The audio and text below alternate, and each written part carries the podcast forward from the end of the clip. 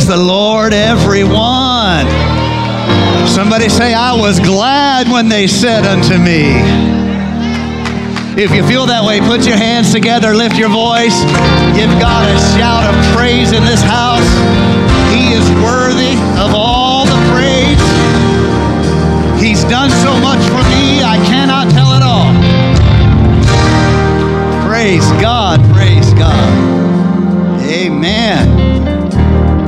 like what I feel in the house of the Lord.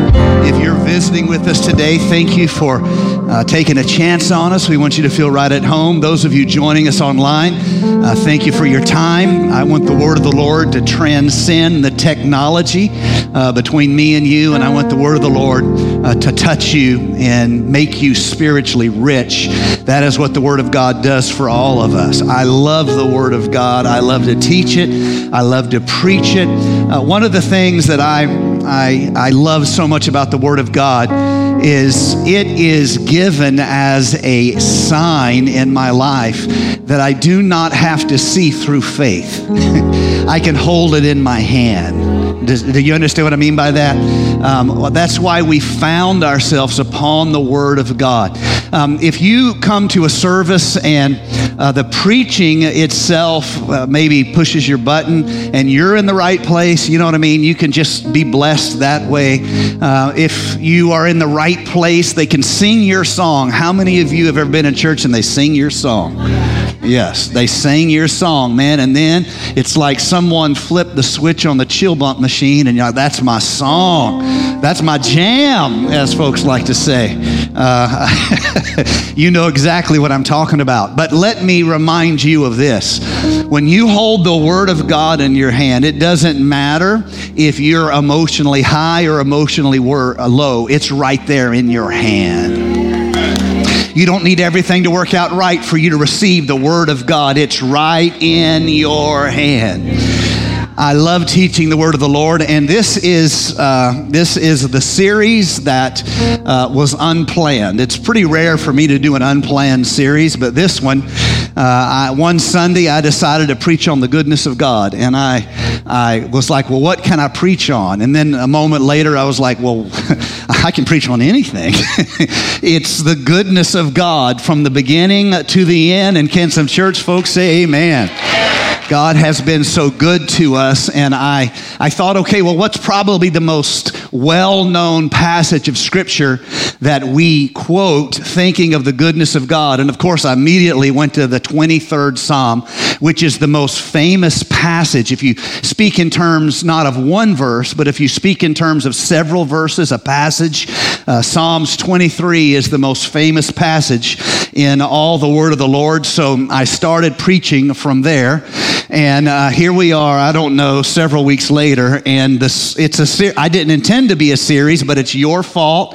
I was innocent. I did not intend it, but you forced me to do it. The Lord is my shepherd.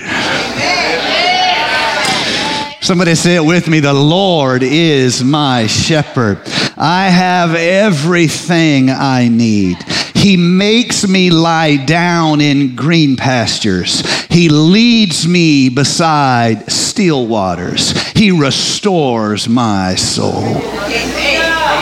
He leads me in the right paths for his name's sake. Even, even, even when I walk through the valley of the shadow of death, I will fear no evil, for you are with me. Your rod and your staff comfort me. I want to take those two images of the rod and the staff of the shepherd, and I want to apply them into our life so we can see, uh, perhaps from this perspective, the goodness of God working on our behalf. So, for a title, I went with this Cry a River, Build a Bridge. Cry a river, build a bridge. Now, uh, I use the image of the bridge, and I'll perhaps get into this in just uh, a little bit more. Uh, but before I I'll tell you what, before I do that, let me make you aware of something coming up next month. Um, my wife and I are going on our 25th anniversary uh, trip that uh, was supposed to happen four years ago. Uh, three years ago, I just, whatever she says, I agree with, just for the record. Three years ago, we were supposed to go on, and my grandmother passed, and we had to cancel. And then two years of COVID. And so finally, we're going on a cruise that was paid for three years ago. So. I'm excited to go. In fact, I'm not even here right now. I'm already gone. uh, um, so uh, during those two Sundays, the 15th and the 22nd, uh, no, no, she corrected me. I was wrong. I'm preaching the ninth, but they, but the, he knows I need help, so thank Don keeps me in line. Uh, the 15th and the 22nd. So uh, Pastor John Moran will be preaching the 15th. Many of you guys know him. Uh, he's a, works close with our ministry team on marketing and promotion, uh, and so it's always great to have him come in. And the 22nd, my brother David Timothy Elms, pastors in Fort Lauderdale, is going to be here preaching the 22nd. So that is that's going to be a great day. He's a much better preacher than, than me, um, but I'm a much better Christian than him. So. That's funny. That's funny. I'm not a better Christian than anybody, but I wanted to make you smile. So that is uh, next month. All right. The Lord is my shepherd. These two images of the rod and the staff bringing comfort to someone. Um, here, here is something all of us should be reminded of that in our life, uh, there, is, there is plenty of struggle. Can I have an amen? There's plenty of struggle. Um, there is even uh, more pain than we care to celebrate. um, and this is part of the story. It's usually not particularly helpful for us to spend much time feeling sorry for ourselves. Usually, um, once you take the exit on the highway entitled Self Pity, um, that leads to a circular drive that you go around for a while, and then you realize there's a turn off from self pity. Can I have an amen from you folks who've lived a little while? And you turn off from self pity and you get back on your journey uh, because um, uh, self pity is a loop and it's taking you nowhere. uh, there's a lot of there's a lot of uh, pain. There's a lot of disappointment. There's a lot of setback. There's a lot of struggle. Um, but the goodness of God in our life is how He can stage a spiritual intervention. How many of you have ever had a spiritual intervention in your life? If you haven't, I want it to start today. I want to start today with a spiritual intervention where God breaks through into the distraction. He breaks through into the confusion and He speaks to you and He says, My child, I have a purpose for you. He says, My child, I have a work for you to do. I would like you to give me your gifts and I would like to multiply multiply them to the thousands. I, I would like you to give me your heart and I will multiply it to uh, the hungry. It is no accident, my brother, my sister, uh, that God has chosen to call us sheep. It is no accident that this example of shepherd and sheep is continually repeated and presented in the word in the word of God. The behavior of sheep and the ver- and the behavior of us humans is in many ways spiritually similar enough so that repeatedly God uses sheep to teach us the nature of ourselves and the shepherd to teach us the nature and the heart of God. Give me a, a moment here to kind of lay a foundation and uh, try to bring this home to you. Um, one of the things that are very, very much notable among sheep is um, how they run together and they herd together and they cue off of each other. The sheep do not have good eyesight. And so they cue off of the sheep near them, which is to say, if you put a sheep in a flock of sheep that is frightened, that sheep will not know why it should be frightened. It'll just be frightened on principle. Now, this is an important understanding. If you put the sheep with sheep that are calm, that sheep will calm down. Do you see? They don't see very well. And not only that, they are terrible judges of danger. The reason why sheep need a shepherd is because they are terrible judges of danger. They have, like us, uh, no teeth of which to be proud and threaten an enemy. They, like us, have no claws with which to be proud. However good your teeth or your claws are, or your fake nails are, I would encourage you to go to the zoo where you can be impressed by real teeth and real nails. Can I have a witness? We, like sheep, uh, aren't very impressive in ourselves, and we need help to discern risks along the way.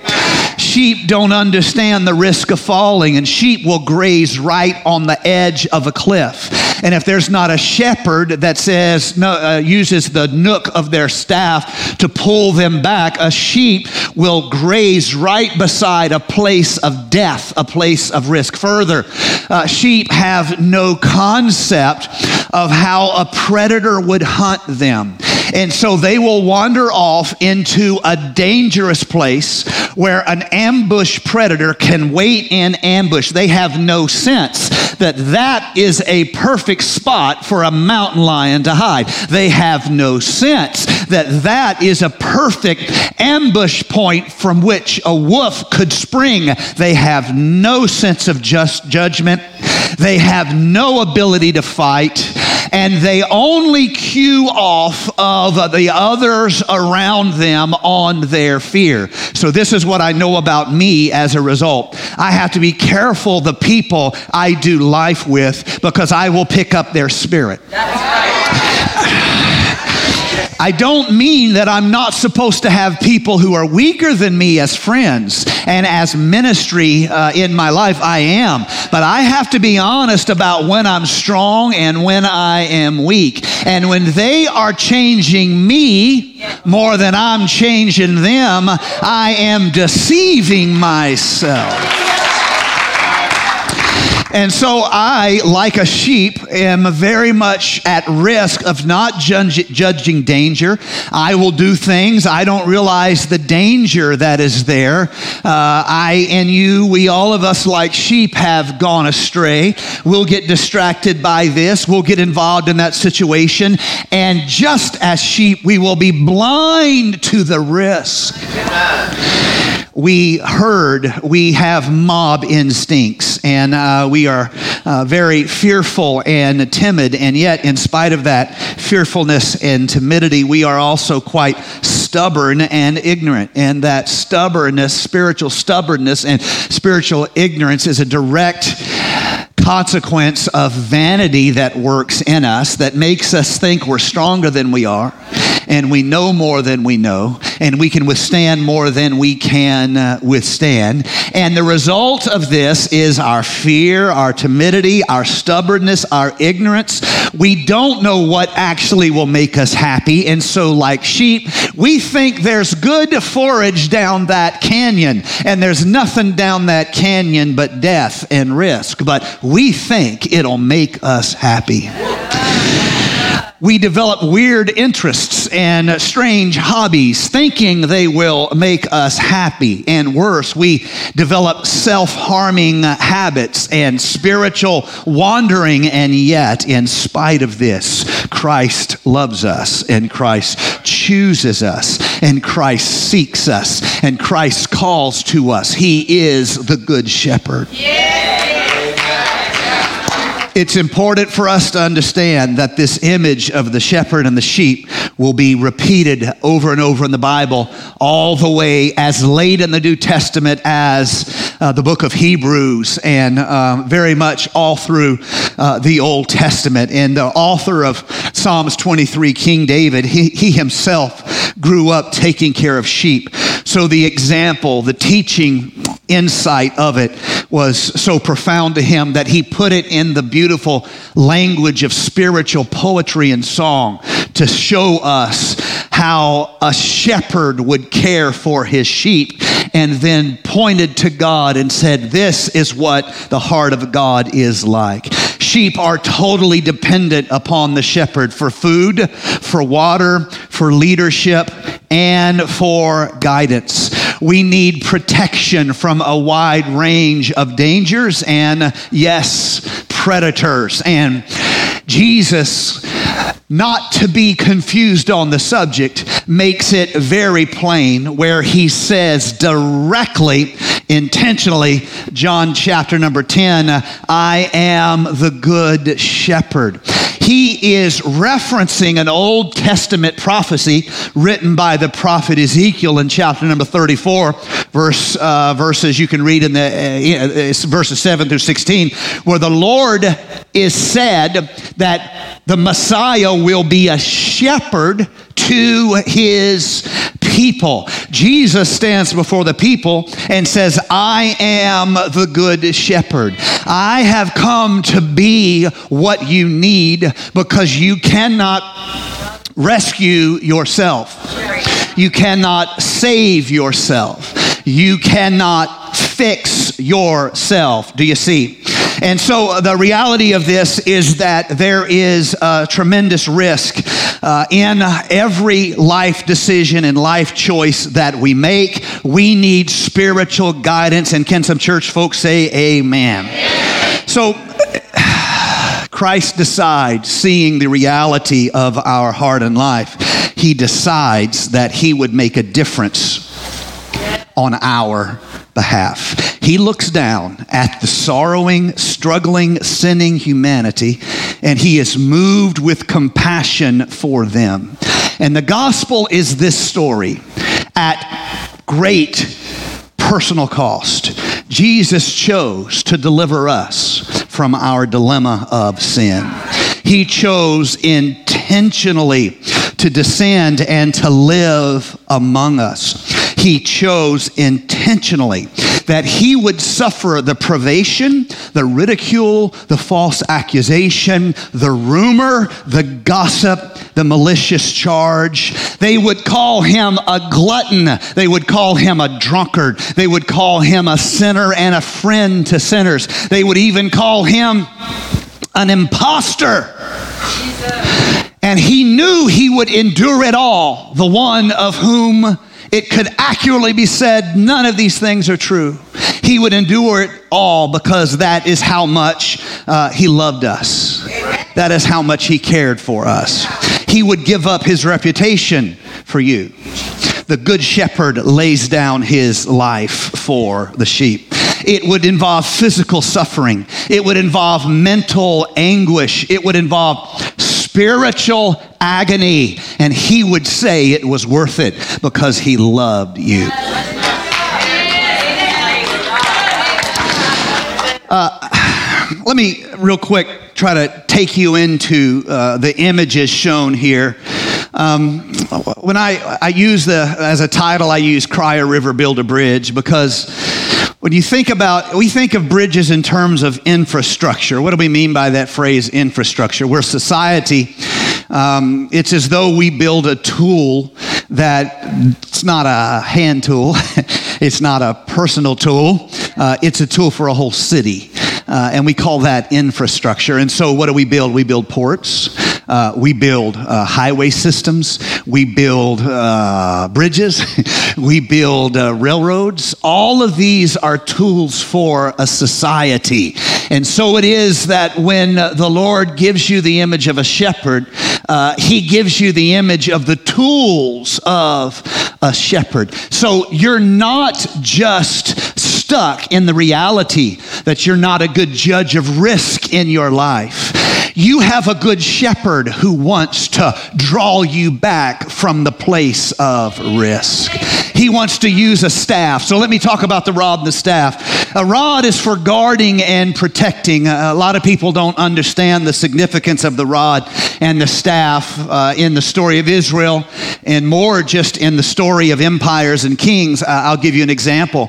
If you Google some of the images of Pharaoh, you will find uh, images of Pharaoh, and he will have in his hand a rod and a staff. And there will be a, a, a crooked uh, staff, which is to pull an animal to safety. Uh, it has to be like a sheep sized animal because I don't know if you've ever tried to pull a bullock to safety, but good luck with that. I hope you've been doing your workouts. Um, but with a lamb or a sheep, you could use that. So you'll see an image of kings, and they will have um, uh, a shepherd's staff, and they will also have what is often referred to as a flail. And what that is, is it is a, it is a rod. Uh, that is just another terminology that it developed not just a rod, but it developed into a flail. Same idea. These are the tools of a shepherd. And if you look biblically, what you learn is a, a rod is for guarding and a staff is for guiding. I want you all to get this in your spirit right now. God, want, God wants to guard you. Somebody say, guard me. And God wants to guide me. God wants to guard you and God wants to guide you. It's not enough for you to be guarded. You're going to go astray if you're not uh, if you're not connected to God. It's not enough for God to show up and try to fix your problems. You'll just create more. I am like a sheep and I, I, am I'm, I'm cueing off people around me and I'm, I have this influence of the things in my life. And if I'm around people of fear, then I buy into the delusion of fear and I have to choose faith over fear. Can I have an amen? If I'm around people, it's in their nature to criticize as a way of helping them cope. That's what most critics are doing. They're, they're coping by criticizing. It's a terrible way to cope with the troubles in your life because the people you're criticizing are hurting too. and they're, they're trying to figure it out too. You're not the only one trying to figure it out. The very person you think is doing it wrong let me talk about generations here for a little while. It's easy for those of us in our 50s to look at people in our 20s, in their 20s, and see what they're doing wrong because we're looking back on our 20s. But let me remind all you kind, sweet, compassionate people, they're not looking back on their 20s, it's slapping them in the face. And you have all of this imagined wisdom because you know what you would have done, but that's not the same thing as knowing what you would do because the trials you faced are not necessarily the trials they faced. And so there's this temptation where we see someone in a different position and we think we can up our relative value by showing we would not be subject to the trial they're in. I had an elder uh, in the church one time uh, who she was a, a, sweet person, but she got in the habit of really coming down hard on some of the young uh, young mothers in the church, and I mean, she would straighten them out. And uh, the, the, I think it was the third time I uh, saw um, a young mother leaving the church in tears, and I I, I uh, called that week, and, and she wouldn't tell me why, and I said, "Now look it, I, I'm, I'm I'm about to insist. I need to know what happened. Something happened. Oh, it's not. Come to find out, this dear beloved, uh, godly sister in the church had felt it was part of her spiritual matronly duty to come down hard on these young mothers. And um, I had already put it off a couple times, so I, call, I, I, called this dear mother in the church up. And I said, You know, I, I, I, I've noticed that you are really correcting some of our young mothers in a very vigorous manner. And she said, Yes. She said, Yes, the, the Bible tells us you older ones, you should reprove and correct. I'm like, Yes, but that's not all it says. You can't pick one scripture and say, That's my scripture, bless God. That's it, that's my scripture. Uh, in that case, I'm picking marriage supper of the Lamb. That's my scripture, y'all. and I said, Let me ask you something. Um, now, all the three, the three, these three mothers that you have hit, they're all, I, I don't know if you've noticed this, they're all in their early, early 20s. And she said, Yes. She said, You know, uh, and I said, Okay, um, um, uh, tell me about you serving God in your early 20s. Break it on down, break it down. break it on down. And she said, uh, well, I, you know, I was backslidden during that time. I wasn't serving the Lord. And I said, my sister, please receive this with a kind heart. You need to be nicer to these young mothers. You couldn't even serve God at that stage of your life. I got five of the sisters in the church saying, Praise God. They're like, Preach, my God, break it down, make it plain. You weren't even able to serve God. You were in the honky tonk. Back then it was a honky tonk.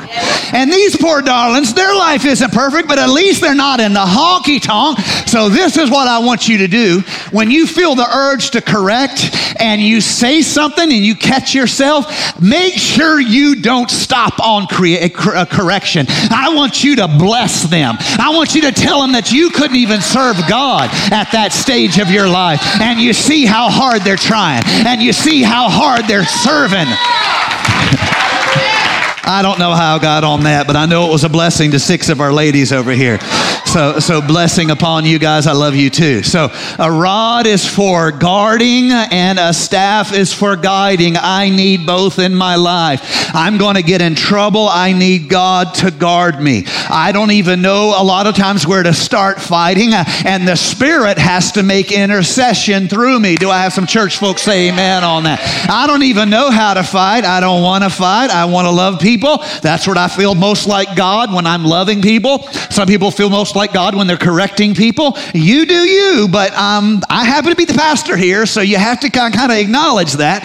Um, I want to love and let rebuke come in time. I don't want to rebuke and let love come in time. Love is what the foundation is upon, rebuke is the chastening of the Lord. All right, moving along. Uh, so, anyway, uh, guarded and guided. And the rod literally is this short club. When David gives his testimony of killing the lion and the bear to King Saul, he says the verb he uses in those descriptions is I struck them. I struck them. It may have been, uh, it may have been a, um, a sling that he used to strike them. I don't know. Uh, I, I, I, that could be the possibility. But uh, if you read a shepherd's commentary on Psalms 23, uh, you'll find that usually the shepherd uses this short weaponized club. In some, t- some cases, it has a, a sharpened stone uh, as a part of it. Some cases, it's just a, a, a club. But that is what they would fight off any animal with. And the guidance of the Lord is that staff that can separate.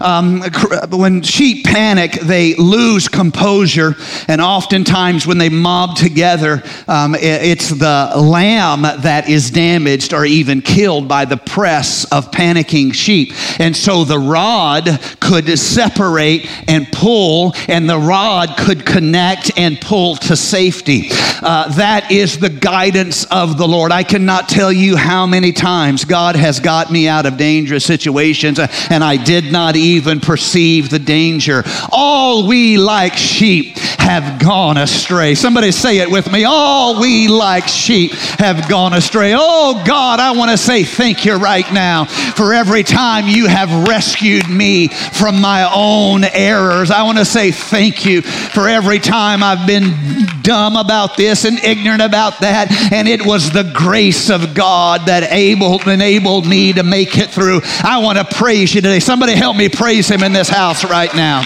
Oh, I want to praise you, oh God, for your keeping power. Sheep are notorious wanderers and they have terrible sense of danger. And so uh, Phillip Keller in his book A Shepherd looks at Psalms 23. He comments on the uniqueness of the shepherd's staff. In a sense, he says, the staff more than any other personal item of a shepherd's equipment identifies the shepherd as a shepherd. No one in any other profession carries a shepherd's staff. It is uniquely an instrument used for the care and management of sheep and only sheep. He goes on to say, It will not work for cattle, it will not work for horses, it will not work for hogs. it will only work with sheep. It is designed, it is shaped, and it is adapted to the needs of a sheep. Cattle will yank it out of your hand. Horses will kick you in the head, and a pig doesn't have a neck. Now, I thought that was funny. It is unique to the sheep and the Lord fulfills the prophet prophecy of Ezekiel when he stands before the people and he says this John chapter number 10, verse number 10 I came so that my sheep will have life and everything they need. I am the good shepherd. The good shepherd gives his life for his sheep. You see, uh, there is this image in uh, the Old Testament in the stories of the patriarch where um, the, the, the young man who is running for his life uh, has been uh, gifted a covenant with God, but in the meantime is living a life that is a shame to the covenant he has been given. This is not unique to him. All of us are capable of being uh, spiritually royal and carnally shameful. All of us are at risk of having a, a anointing and living like a prodigal. And so here you have Jacob running for his life. I want you to see something today because I want to ask you to see this in your uh, personal walk with God, and I want to ask you to be able to speak this to other people that you are a light of testimony to. God shows him the image of the ladder, this place, uh, this, this stop on the road where Jacob lays his head on a stone and he sleeps and he has this dream of uh, heaven and a dream of earth. And connecting heaven and earth is a divine ladder which enables something. This ladder we call Jacob's ladder enables something spiritually. What does it enable? It enables transmission of the ministering spirits of the Lord from heaven to earth. So now heaven makes a difference on earth. God does not show this to Jacob when he's coming back to God. God shows this to Jacob while he's running away. Now, this is an important illustration. It's not when he is coming back that Jacob gets the image of a ladder connecting the kingdom of God and the kingdom of men. It's while he is running away. This is before he has grown spiritually. This is before he has made things right. This is before he's reaped his harvest of suffering. It's before he has learned how to tarry all night. This is Jacob on the run, not Jacob going home. Christ. And on the run, God says, I need you to see something. You're not coming closer, Jacob, you're running away. But on your way out the door, I need you to see something. On your way to 14 years of trickery and con men like behavior, on your way out, I need you to see something, my son. And that's what I need you, this is what I need you to see. There is a connection between heaven and earth. And this connection is going to enable the purposes of God to find manifestation here on the earth. So I want to speak to every one of you who feels like your life is far from where it needs to be. God would like you to see that He is not losing connection with you, even though you're losing connection with Him. Let me say it this way He is the good shepherd, and you're not looking for Him, but He's looking for you. You're not knocking on his door, but he's knocking on your door. He is the good shepherd. You can run, but you cannot hide. You can flee, but you cannot hide. God is looking for you. Oh, hallelujah, somebody.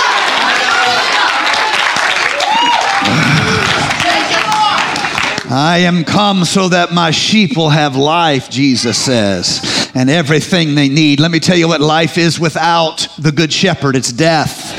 Uh, our lives without God is death because sin separates us from God, and He has come that we might have life and that life more abundantly. And He says, I am the good shepherd. You can run, but the shepherd will put the 90 and 9 safe, and He will come looking for you. You see, the great error is to think that our connection to heaven starts when we're coming back. No, your connection to heaven starts before you even get out of your hometown. Those of you who have unsaved loved ones, don't think God's not reaching for them. And don't think that the mercy of God is not finding a way to present again and again and again to goodness of God because that goodness of God will lead them to repentance. Don't assume that because they're living crazy that God doesn't love them. You aren't the only person who was lovable when you were living crazy. God can love other crazy people. It's not just you. The connection to the house of God is not on the way back, it's on the way out. Because you need to receive this as spiritual promise in your life. I can't go too far where God doesn't know where I'm at. I can ascend to the heights and God's going to be there. I can run to the far corners of the earth and God's going to be there. I can descend to the depths of hell. God's going to be there. So, I want to give you uh, some examples of how God connects you, how God connects you, how God connects you, uh, how the Good Shepherd seeks for you, how the Good Shepherd guards you, how the Good Shepherd guides you. And I want to first of all show you this. If I will make myself vulnerable, vulnerable before God, if I will open my heart to God, He will meet me with compassion he will meet me with compassion. Let me read Matthew 9, verse number 36. When Jesus saw the crowds, his heart was filled with compassion for them because they were hurting and didn't know where to get help. That sounds like your unsaved loved ones, right? That like, sounds like your coworkers. That sounds like your neighbors. They are hurting and they don't know where to get help. They are like sheep without a shepherd. Uh, the difference in sympathy, empathy, and compassion. I, I, want us all to, to understand this because uh, I think it's helpful. First of all, sympathy is when I'm sad, you're hurting.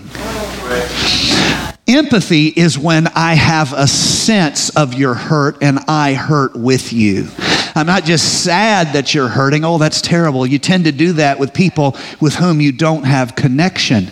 But when you have connection with people, there's a difference at that point. And you know what you do? You now hurt with them and you see them crying and you find yourself crying because you hurt with them. You rejoice with them that rejoice. You mourn with them that mourn. It's not sympathy, it is empathy, but there's something beyond empathy, and that is compassion. Compassion is when I have a passion to help you in your circumstance or your situation. I want to help. It's as though someone stands before you and says, Please tell me something I can do for you. I will, I will haul groceries. I will take care of your kids. I will, let me tell you a, a personal story. When I came here to Charlotte, I had been diagnosed with cancer and I was in chemo and I was, was terribly sick and um, it was just a terrible time. And this church, uh, my wife and I bought a house and we needed a place to stay. Um, I was, had stayed with my mom and dad for a while, but let me tell you a truth about me. I hate being sick and I'm grumpy when I'm sick. and so when I'm sick, I need my own space. Now, am I the only one, or is there anybody else who understands exactly what I'm talking about? Um, I don't need much people to come sit with me when I'm sick. I, I, just don't. I mean, just, just send me a text, tell me you love me, and, you know, we're good. Um, I needed my own space. We bought a house, but like all houses, it wasn't move in, not all, but most houses are not move in ready. We didn't have any money. I, I, I was so weak, I could hardly carry anything. And the, uh, this church, uh, and I, I, we didn't ask, we didn't make an announcement. This church found out that we had bought that house, and some of the men and women of this church went over, and this is 20, how many years? 20 years ago? Uh, 22 years ago, and went over and they cleaned the place top to bottom. They cleaned up the beds, they mowed the lawn, they painted everything, they fixed the tile, they fixed the HVAC. I, uh, so sick I could at the time barely walk, moved into a house that had been completely prepared by people who had compassion.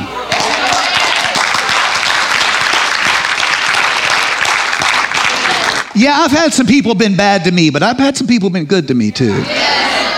So that's my word for all of you here today. Yeah, some people have treated you bad, but some people have treated you good too. What, what have you been looking at? You don't see the world as it is, you see it as you are. So let's talk about the goodness of God. Let's talk about the blessings of God.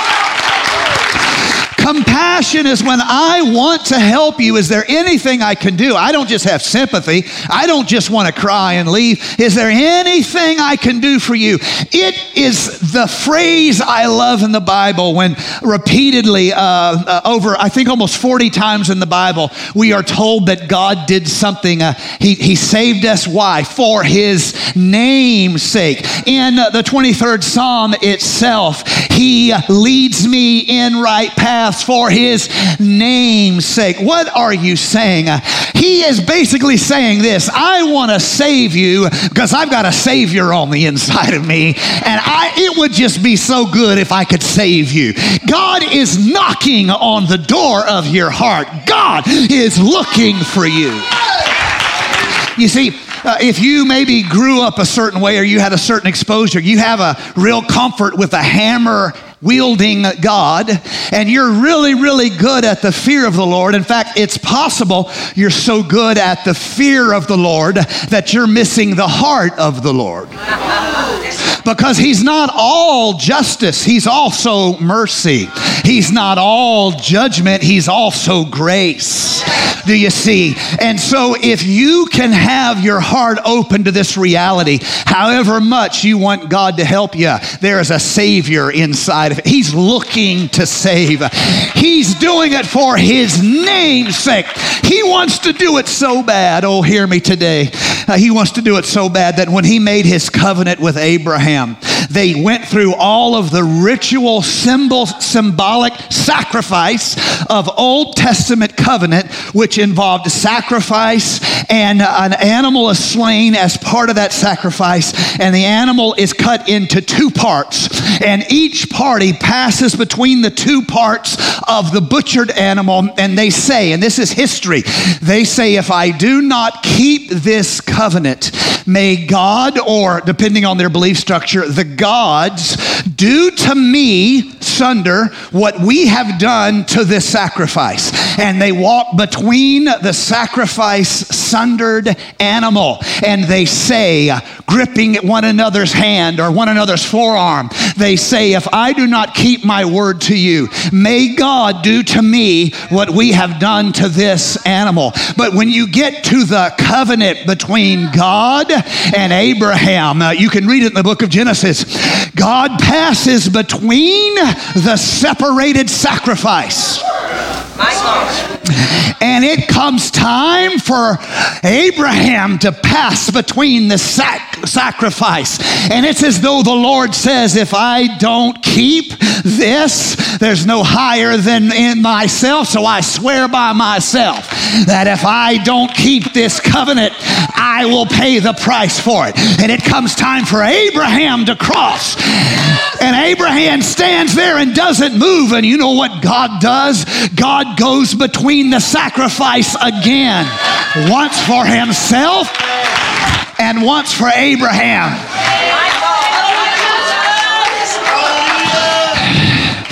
Let me explain that to you in everyday language. I will die for you uh, if I need to, God said. And it comes turn for Abraham to say, I'll die for you. And the Lord says, I'll die for both of us. Oh, I wish I could preach it like it's worthy. Calvary is God dying for both of us. It's not me being good enough, it's God dying for both of us. Oh, hallelujah, hallelujah, hallelujah, hallelujah, hallelujah, hallelujah. Oh, let's take a praise break. Stand with me all over the house. Lift your hands all over the house. Say, Lord Jesus, I don't deserve it, but your love passes all understanding. I don't comprehend it, but your love passes all understanding. Praise God. God, God bless you. You may be seated. A staff is for guiding, a rod is for guarding. And so I have these five quick things. God gives me compassion. It's in his heart to save me. So quit judging yourself on whether or not you're good enough for God. You're not. It's for his name's sake, not your name. Somebody feel this in your life. Feel this truth right here. His name is higher than my name. in fact, I don't want him to take my name, I want to take his name. if I'll take his name, he'll put my name in the Lamb's book of life. You see? And so, oh, hallelujah, praise God. Matthew 20, 28, I came not to be served, but to serve others and to give my life as a ransom. You're not good enough, so I'll be good enough for both of us. You're not holy enough, so I'm going to be holy enough for both of us. You got problems, so I'm going to be holy for both of us. Secondly, if I will choose Him, if I will open the door of my heart to Him, uh, He will guide me. He will lead me in the right direction.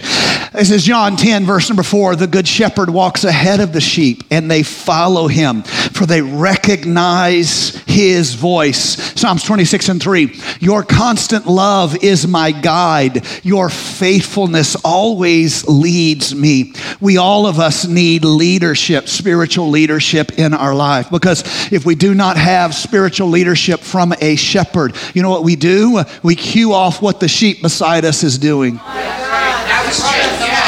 That's what we do. This is why you see curses in groups. Uh, I use that word fairly broadly, but this is why you see curses in families. Because without spiritual leadership, you cue off of what the people nearby you are doing.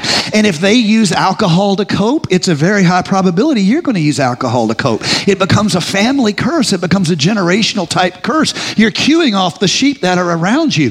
If they think that the only way to happiness is, you know, living a crazy life and uh, living uh, with as much experience and hedonistic excellence, if you think, if they thought that would make them happy, I'll never forget an interview I saw one time. I don't remember where I saw it, but it, it bothered me enough that I forgot what I was watching. I forgot where I saw it, and I just remember this image.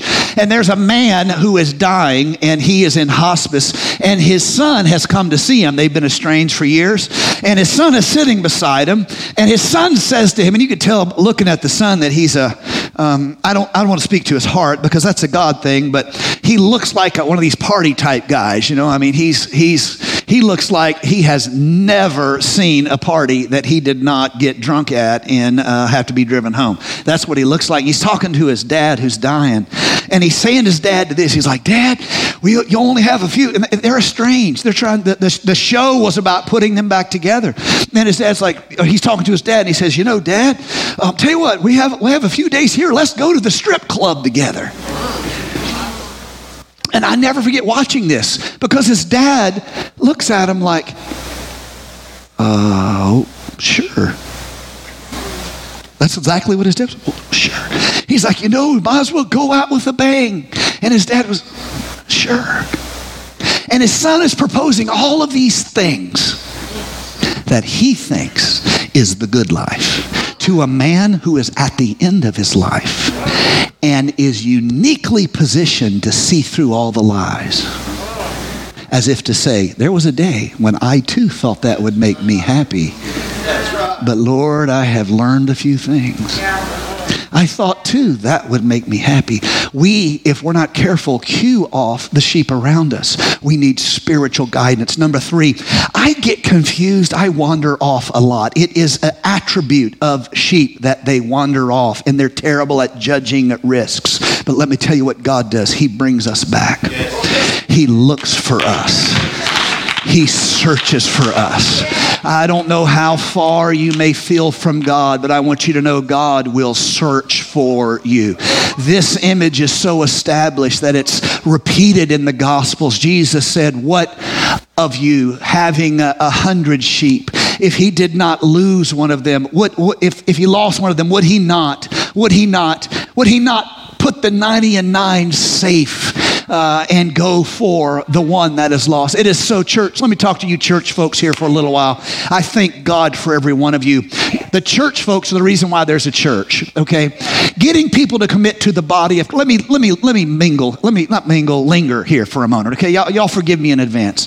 It's much easier to lead someone to a conversion experience than to get them to commit to a church. Yeah, it is so much easier for people to have a conversion experience than to commit to the church. Because a conversion experience is primarily about you, a church is primarily about others. Yeah, right. And the reason why it's the body of Christ is there's no following Christ without denying yourself and carrying ministry for the purpose of others. Right. And so it's much easier for people to have an experience, uh, conversion experience than it is to get them to commit to uh, the church. And so I want to first of all say thank God to all of the church people that make a church possible. God bless you. You make a church possible. It's your offerings and tithes that pays for the air conditioning around here. I'm thankful for all of the. I, I recently was accused that I, I, I, I have a heart for sinners, but I don't love saints. And I, I, I was like, my God, have I not hugged you enough this year? I mean, I don't know what else I can do. If I get any closer, it's going to be inappropriate. I'm trying, I, I want to show you my heart. So the point is this it can be hard for those of us who are safe in the fold to realize that God is not satisfied with a 99% retention rate. Now, any of you in business or you're in sales, if you have a 99% retention rate, you should write a stinking book because you are the bomb diggity. 99%, come on with that you aren't talking about the real world. Let's talk about the real world where you get, if you're a superstar, if you can hit, you know, one out of nine. if you, if you could, you could hit close to four out of 10, man, you write your check. Holy cow, that's all there is to say. Just tell me how much and we'll send you a private plane. You see what I'm saying? It's hard for us who are tempted to have an elder brother spirit to forget. It's hard for us to, shall we say, remember. That might be a better, more clear way to say it. That God is not satisfied with a 99% retention rate.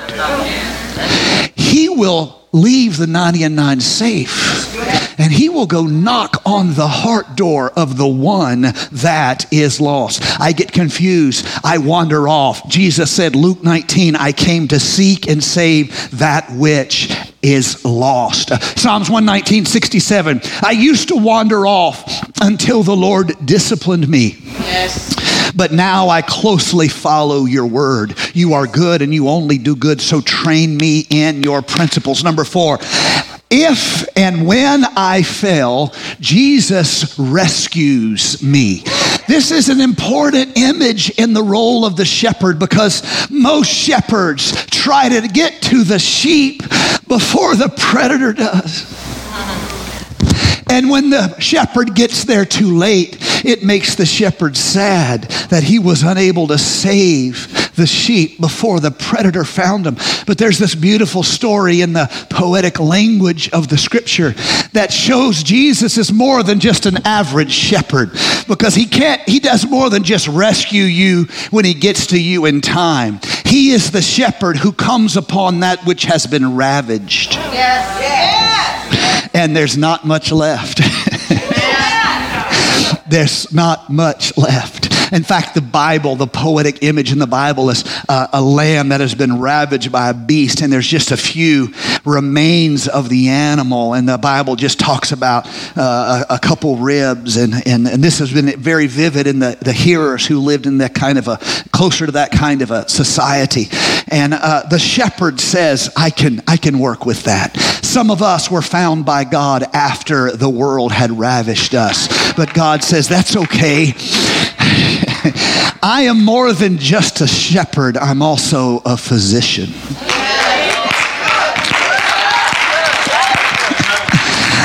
I'm a good shepherd, but I'm also the great physician. And lastly, I want to say this as our musicians come. This is the fifth assurance that comes through the scripture to us when we learn from this image of God as a shepherd. Uh, we, we see him here uh, with this commitment to us My sheep, this is John 10, verse 27, my sheep listen to my voice.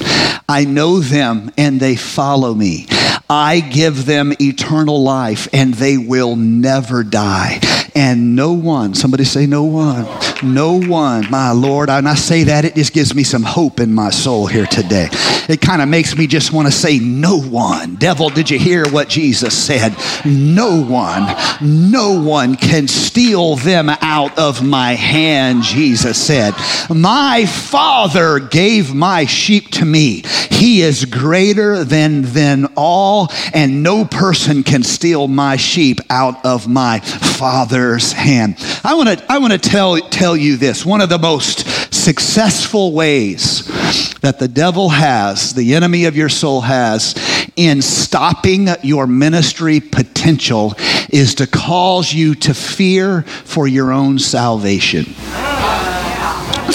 Um, it is also like throwing away your confidence.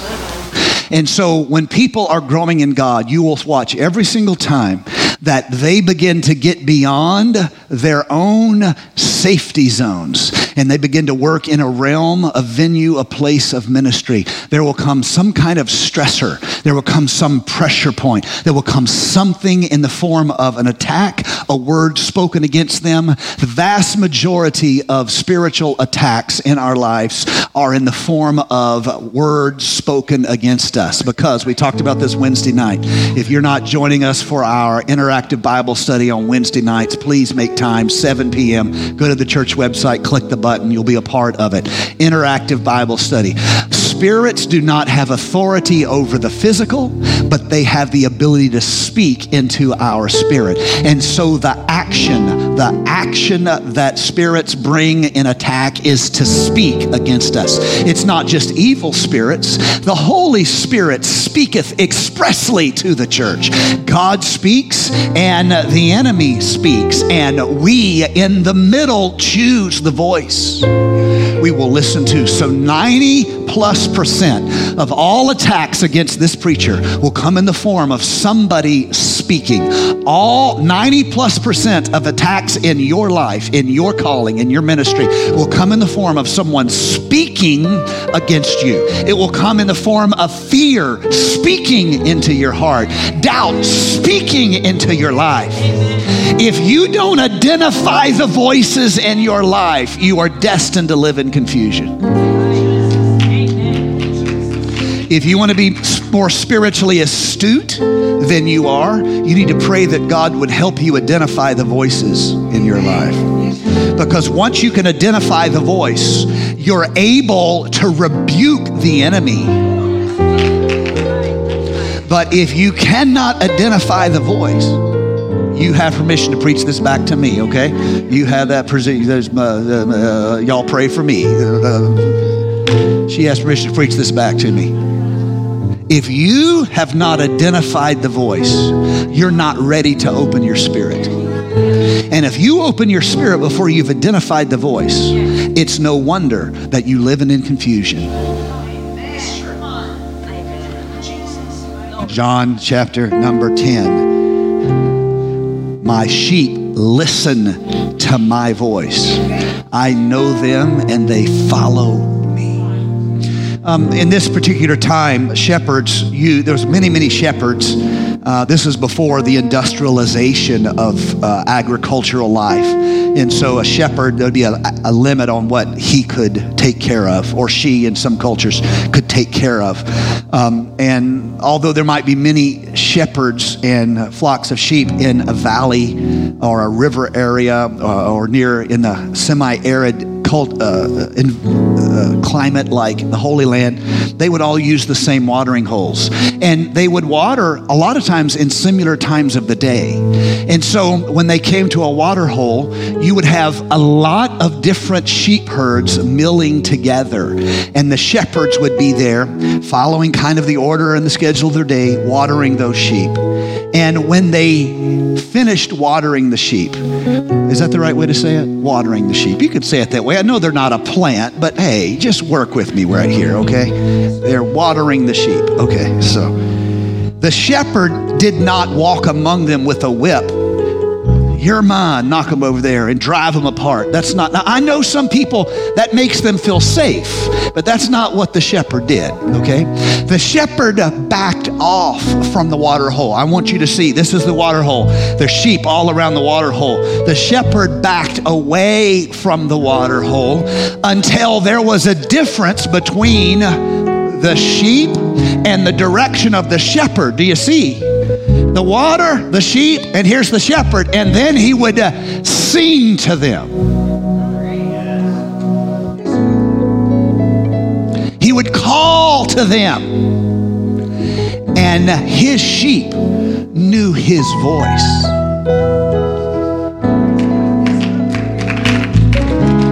If the sheep doesn't know the voice of the shepherd, the sheep doesn't know where it's supposed to be. It doesn't know what it's supposed to do, where it's at. It doesn't know where it's going. It is confusion because the shepherd backs away from the current distraction in your life and the chaos of everybody around you. And if they're scared, you're scared. And if they're happy, you're happy. He backs off and he calls to you. He sings to you. And the sheep know his voice. There's all kind of noise around them. Oh, this needs to get into our spirit, church. This needs to get into our spirit. All kind of junk going on. How many of you have all kind of junk going on? Story of my life for the love of God. All kind of junk going on, but there's one voice that I need to hear above everything else in my life. There is one call that needs to connect with my spirit more than anything else in my life. And when I hear the voice of God, come away, my child. Come away, my child. Come away, my child.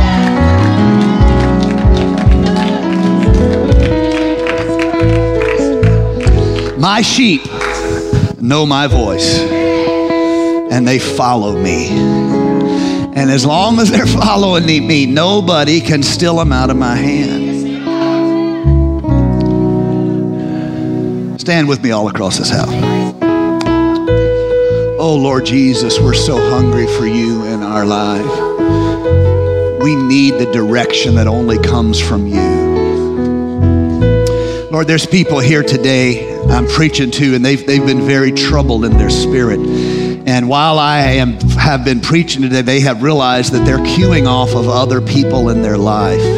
Rather than choosing faith, they are cueing off of other people in their life. And while I was preaching here today, I really believe that you touched their heart, Lord Jesus, and you convicted their spirit and you awoken something within them, and they realize that, uh, like sheep, they have gone astray and they have cued off of other sheep.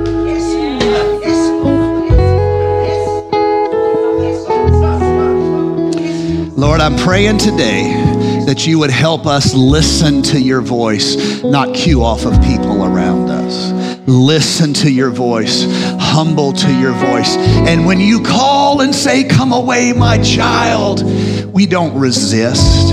We don't focus on the distraction. We don't focus on the trouble. We don't focus on who's mad at who and who's disappointed with who and what shepherd's fighting with some other shepherd and what sheep's mad at some other sheep. And we, we just listen to the voice of the shepherd and we begin to draw away unto you, oh God, and we respond to that voice that is calling us to come higher in you. Oh God, as a church, don't let us miss that calling in our heart and in our life.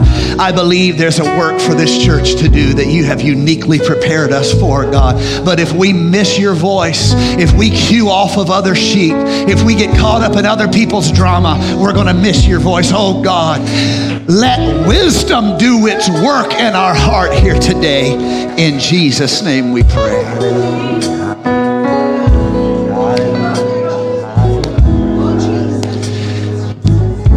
Pray here today. We always end this way. We're going to pray here today. I wonder, I wonder, let me ask you this. Uh, how many of you you acknowledge today that this, this message has connected with a need in your life? Raise your hand right now all across the house. This message connected with a need in your life. Okay.